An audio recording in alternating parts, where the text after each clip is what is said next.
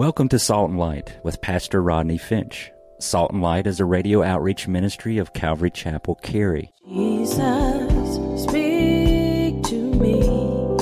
Open your word and reveal your heart to me. Salt and Light is a series of verse by verse studies through the Bible, focusing on its practical application to our everyday lives. Salt and Light is recorded live at Calvary Chapel, Cary in Apex, North Carolina. Stay tuned. At the end of the program, we will give you information on how to contact us, so be sure to have a pen and paper ready.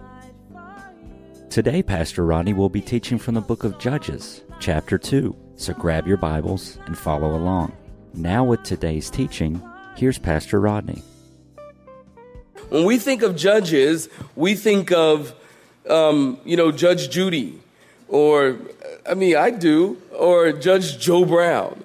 And, and we think of judge like the guy in the black robe with a gavel in his hand and, and sitting at the bench and slamming down his gavel and, and passing judgment. And we think of judges when we, when we think of that word, we think of that kind of judge. But here in the Old Testament, the Old Testament judges isn't judicial. Rather, they are men and might I add, women who are specifically gifted and specifically called and raised up for leadership by God. It's not judicial. The judges, actually, the word judges, it speaks of a deliverer, it speaks of a savior. So when you think of judges, instead of thinking of the guy in the black robe and the gavel in hand, you might want to think of a man, say, in a red cape with a S on his chest. Like Superman, like a hero. Because that's what the word judges means. It means a savior, a deliverer, or a hero. Now, if you've read ahead, maybe you've read this book before, but, but it's an exciting book. It is really, really, and some of you are shaking your heads. It's a really exciting, action packed book. This is one of those books. If you're one to do family devotions, I wouldn't encourage you to sit the kids down and go verse by verse in Leviticus. Don't do that. Say no. No. Is that what y'all do at home? Oh, no. No wonder your kids are problems. No, just kidding. But but this would be the book now. This is action packed. I mean, this book has. I love this book. This book, this book has everything in it, from daggers going through stomachs to fingers and toes being chopped off to you know uh, swords and stuff going through heads. It's a really good, wholesome book for the whole family. It's one of those kind of books. So I, am really, really enjoying it. And I think you will. Now, now I gotta say this. I gotta say this because last week's study, now listen, listen closely last week's study really kind of conjured up a lot of controversy and a lot of talking. You remember last week I happened to mention to you that I have never used a clothes washer. That, that I, I've never washed clothes. And, and I actually had a little dilemma where I needed to prepare a shirt to take with me on a trip. And I didn't know how to wash it. So I called my wife out of Bible study and asked her and I said, honey, I mean, how do you wash a shirt? And I, I didn't know. So I actually, I did go over, I told you last week, I went over to the washer and, you know, the clothes washer and all those knobs on the front. I never saw those things before. And so I got, it was just confusing to me. And so, and, and I happened to see, you know, spin cycle and, and it just reminded me of, of, of our, our study book of Judges. But after the sermon, last week, uh, so many people, I can't tell you how many of you came up to me and said, You got to be kidding me. You have never, and brothers, I got to tell you something. Last week you left me hanging. Because I said, I said, now I have never washed clothes and I've never wa- used a, you know, a washer, clothes washer. And I said, are all the brothers with me? And no man raised their hand. And all the wives had this look on their face like, go ahead, say something. So I talked to all the men after service. I said, You mean to tell me you know how to use a washer? I absolutely. And then some wives came. One lady came up to my wife and she said to, she said to my wife, she said, Elvira, I got a bone to pick with you. And Elvira goes, Well, whatever might it be? And, and she says, you're ruining it for all women because you're not, you're not making your husband wash the clothes. I'm like, what can you say? I don't know how to wash clothes. So please, can we just go on record? I do not know how to use a clothes washer, okay? Actually, I do a lot of, uh, my wife wants you to know I do a lot of other things. She wants you to know I am a wonderful husband. I just don't do clothes. That's all. And you don't want me to do clothes. So I looked at the washing machine and I saw spin cycle. And it reminded me of the book of Judges because this book, Judges, we don't have a spin cycle, but what we see throughout the whole book of Judges is not a spin cycle, but a sin cycle. A sin cycle? What do you mean, Rodney? Well, in the book of Judges, you have actually seven sin cycles. And here's the cycle. I'll give it to you up front. You'll see it as we trek through the book. The people, number one, they are devoted to God. And you know, it's interesting how humanly and, and our characteristics are the same way. Don't we find ourselves, number one, oh, we love God. We are devoted to God. But then the people find themselves delving into sin and they become decadent in sin. And then they find themselves defeated by the enemy devoted to God, they delve into sin, they're defeated by their enemies. Here's a cycle. And then they deplore their situation and they repent. Oh God, I'm sorry. Oh God, forgive me. We are wrong. You are right. They deplore their situation and they repent. And God sends them a hero, a deliverer, a savior someone to help them. And then the cycle begins again. They're devoted to God. They delve into sin. They're defeated by the enemy. They deplore their situation and they're delivered by judges or a hero comes along and delivers the people. This cycle of sin, as I mentioned to you, repeats itself seven times in the book of Judges. You'll see that as we trek through together over the next several months. Well, last week in chapter one, you know, if you were here, the people are finally in the land. They're actually getting settled in the land. And yet there's still pockets of resistance. There's still work to be done and battles to be won. But at this point in Judges chapter one, they don't have a hero. No president, no prime minister, no one to lead the people. And so they do exactly what they're supposed to do, they ask God. They talk to God. They pray. They've got enemies to face. And they ask God. And God says, Send in Judah first. Send in Judah. Remember Judah? Judah means what? Praise. Send in praise. Now, it's my speculation, most certainly, please, my, my speculation.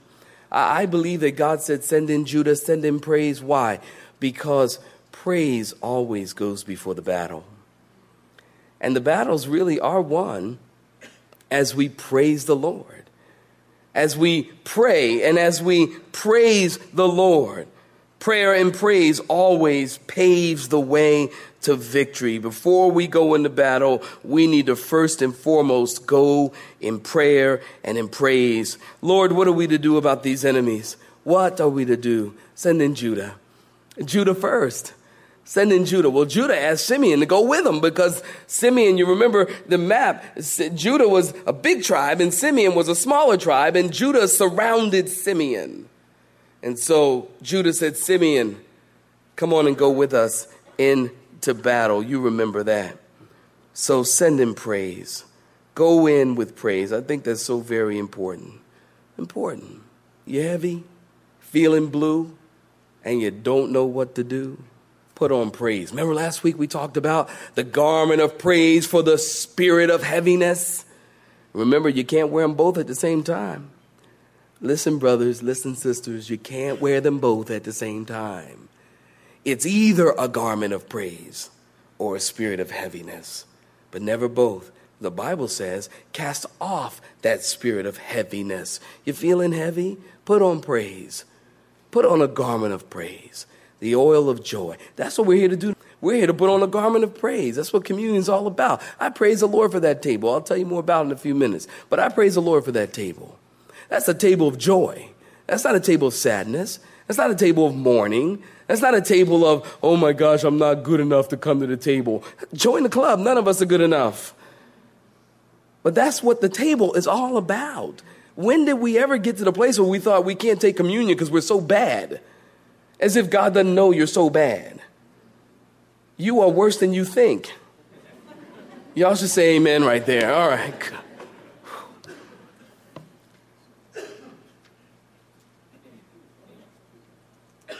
So put on the garment of praise for the spirit of heaviness. That's what we're here to do.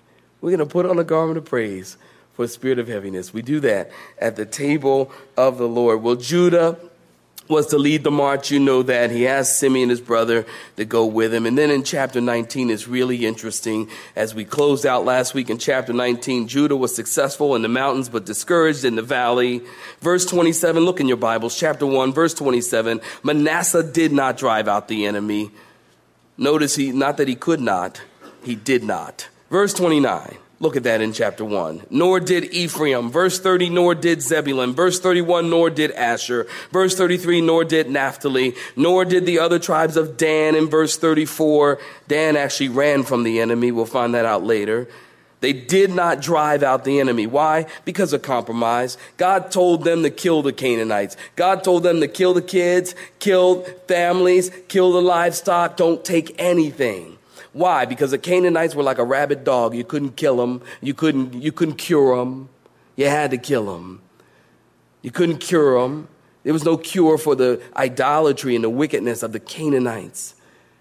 As they would abort babies and take children and put them in glass jars and stuff them in buildings. And archaeological digs have found babies and children stuck in the walls of buildings built by Canaanites as they would sacrifice to the god of Molech and all their other gods. We'll talk about just a second, hoping that the god would send prosperity to the home. And so they take a baby and put it in a glass jar, seal the jar, stuff the baby in the wall, and then build over it evil and wicked, and God said, kill them. And you know what God's people did? They didn't kill them, they made them pay taxes. They made money off of them. And God was upset. God was angry. They compromised. Not a good thing. Notice in chapter 2, chapter 2, verse 1. Saints, if you're there, say amen. And then the angel of the Lord, underline that, would you? The angel of the Lord, important, came up from Gilgal to Bochim and said, I led you up from Egypt. I, the angel said, I led you up from Egypt and brought you to the land of which I swore to your fathers. And I said, I will never break my covenant with you. And you shall make no covenant with the inhabitants of this land. You shall tear down their altars. But you have not obeyed my voice. Why have you done this? God says, or the angel says. Therefore, I also said, I will not drive them out before you, but they shall be thorns in your side, and their gods shall be a snare to you. The implication is forever. And so it was. When the angel of the Lord spoke these words to the children of Israel, notice what the people did. The people lifted up their voices and they wept. And then they called the name of that place Bochim. Bochim. And they sacrificed there to the Lord. And when Joshua had dismissed the people, the children of Israel went each to his own inheritance to possess their land. Now, stop right there. Give me your attention. Whenever you see in the Old Testament the angel of the Lord, this is what is known as a Christophany. A Christophany, that's your word for the day. A Christophany is a pre incarnate or pre flesh appearance of Jesus Christ. A theophany would be an appearance of God. A Christophany is a pre incarnate appearance of Jesus Christ. The angel of the Lord here is an appearance, it's a Christophany of the person of Jesus Christ. Now, how do you know that, Rodney? How, where do you get that from? How how do you know that? Well, for two reasons. Number one, look in your Bibles. Notice this angel shows up and he claims to be God. Did you notice what he's saying? He's, he claims to be God by saying that he is the one who led Israel up from Egypt and made a covenant with Israel and personally called them to obedience. Well, we know that God led the people up out of Egypt. So the, the angel, the angel of the Lord is claiming to be God. Secondly, I know this because this angel shows up in human form. We know this is the second person of the Godhead or an appearance of Jesus Christ, not an appearance of God the Father, because the scriptures are clear. Now, stay with me for a second. The scriptures are clear that no man has ever seen God the Father. If you're taking notes, 1 Timothy chapter 1 verse 17, we don't have time to look at it, but it tells us that the Father is invisible. No man has ever seen the Father. We have seen God through the Son Jesus Christ, but no man has ever seen the Father. And 1 Timothy chapter 6 verse 16 tells us that no man has seen God at any time. So 1 Timothy 1:17 the Father is invisible. 1 Timothy 6:16 tells us no man has seen the Father at any time. So this is an appearance of Jesus Christ in the Old Testament. You can see it over and over and over again as we travel through the book of Judges particularly in chapter 6, this angel shows up constantly. And you will notice by his words and his language, he takes on the words and the, the, the character uh, of Jesus Christ himself. So we call this a Christophany. This angel, you want to notice that the angel, the first thing the angel Jesus does is to comfort them in love. You see that? He says, I'm the one that brought you up out of Egypt. I am the one who gave you an abundant land of promise. And I'm the one who has given you a covenant that I will never, ever break. That's what he says to the people. In other words, this angel says, I love you. Or Jesus is saying, I love you. And I've done what I promised to do. Why haven't you done what you promised to do and take down the altars? And because they wouldn't do what the Lord asked them to do, the Lord said, The Canaanites and the inhabitants of the land will be a snare to you forever. You see, when God tells you take down those altars and take down those idols and those areas of the flesh in your life, don't wait. Don't procrastinate. Do it now. How about before you take communion? Do it. God says, stop in that adulterous affair. Stop. God says, stop living together. Stop with the sexual immorality. Then stop. Because what happens is, is when you give the enemy a foothold, you know, it's like you give him an inch, he takes a, a, a mile. And what happens is that area of the flesh becomes more difficult for you to get victory over because you keep giving into it and it becomes a snare to you. And that's what Jesus is saying to the people. You didn't get rid of the Canaanites. And because you did not get rid of the Canaanites, they are becoming a snare to you. And I'm going to allow it, God says. Notice in verse 4 and 5 in your text. Notice what happened when the angel finished speaking. The people lifted up their voices and they wept, and they called the name of that place Bochim, which means weeping. Now, although the people wept and cried out to God, we find, because we already know the story, the cycle of sin, we know they weep and they cry out to God, but there's no real change. Isn't that interesting? The people were touched, but not transformed. Isn't it interesting how people get so emotional in the moment, but there's no real transformation? You see, now don't misunderstand me. I'm not against emotion. I think emotionalism is a problem. But emotion, I love to be touched by God. I love to feel the presence of the Lord. I'm not against emotion at all. I, I love to, I cry. Y'all know I cry the drop of a hat. You know, I just stand up and, oh, Lord, you're so good. Oh, God. Sometimes it's embarrassing. It's like, you know, I'm not against emotion. I think emotion's good. God is a God who loves to touch you and let you feel his presence. But just because people have a display of emotion does not mean that their lives have been changed. I know it has happened to me many times. That's my background. I remember when I was years ago, I'd go to church, boy, we had church, y'all. We had, no, we had church. You know what I'm saying. We, we had a good time. And we didn't learn anything about the Bible, but we had a good time at church. Oh, you know what I'm saying. And, um, and it was emotion. Man, we had emotion. It was emotionalism. I mean, you know, it was like, I told you guys in the past, it was like the Blues Brothers. I mean, you know, people were, Aretha Franklin's back here, give me some respect. And, you know, the Blues Brothers were showing around in glasses and flipping and stuff. It was cool, you know? And, and oh, thank you, Jesus. Oh, you know, all kinds of stuff. But I can tell you what, I knew Monday was coming. And all that hype that was on Sunday, I was headed downhill on Monday. It was all emotional. Just because you have an emotional experience does not mean there's a real change in your life. And that's why I feel that it is important for us as a church to remain a word based church versus an experience based church. Amen, saints? The Word of God is so very, very, very important. Again, emotion is good, emotionalism is not. If people want to get excited, then get excited about the Holy Spirit of God using the Word of God to mold and shape the people of God. That's what I get excited about. I get excited when I see you change. I get excited when God changes me. I get excited when the Holy Spirit's working and I can tell, I can see it.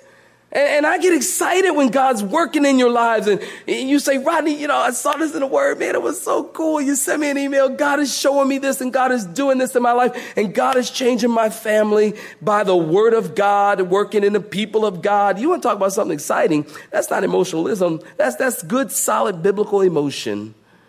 And God wants to work in his people. That makes me excited. But we've got to stay in the Word, not a experience driven church.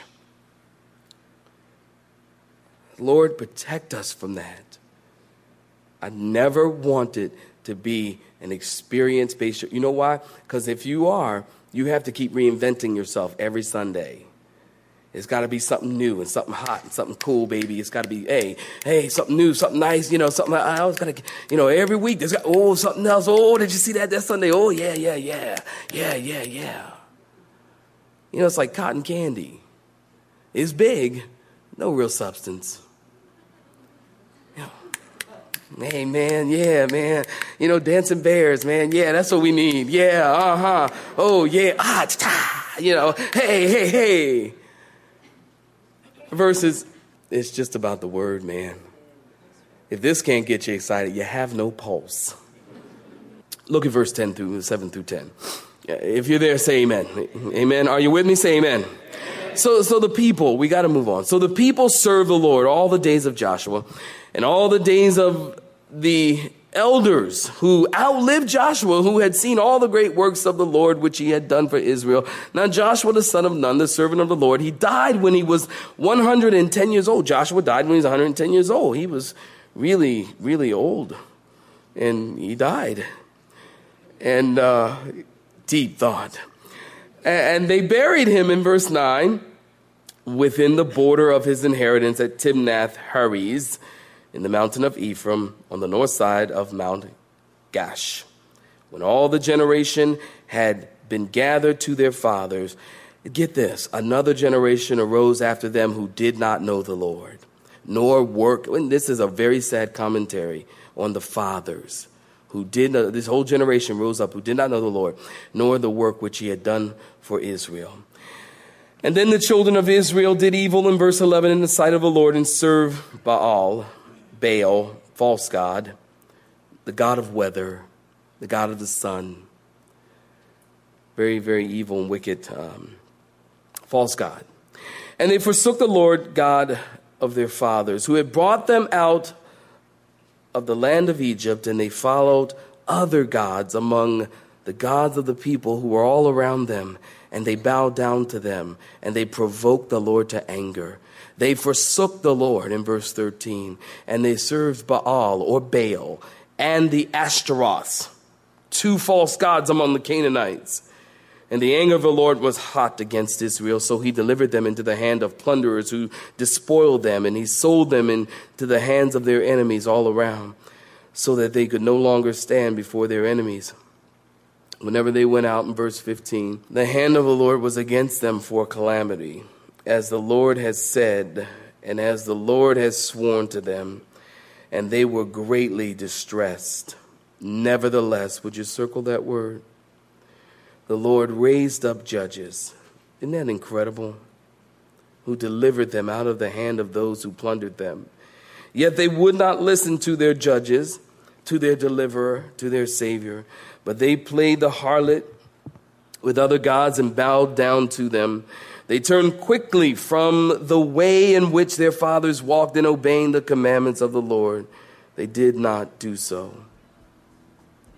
And when the Lord raised up judges for them in verse 18, the Lord was with the judge and delivered them out of the hand of their enemies all the days of the judge. For the Lord was moved to pity by their groanings, by their prayer. You have been listening to Salt and Light, a radio outreach ministry of Pastor Rodney Finch and Calvary Chapel Cary, located in Apex, North Carolina. Join Pastor Rodney Monday through Friday at this same time. For information regarding service times, you can contact us at 1 800 293 0923. That's 1 800 293 0923. You may listen to today's broadcast in its entirety by visiting the Media Library on our website at cccary.org.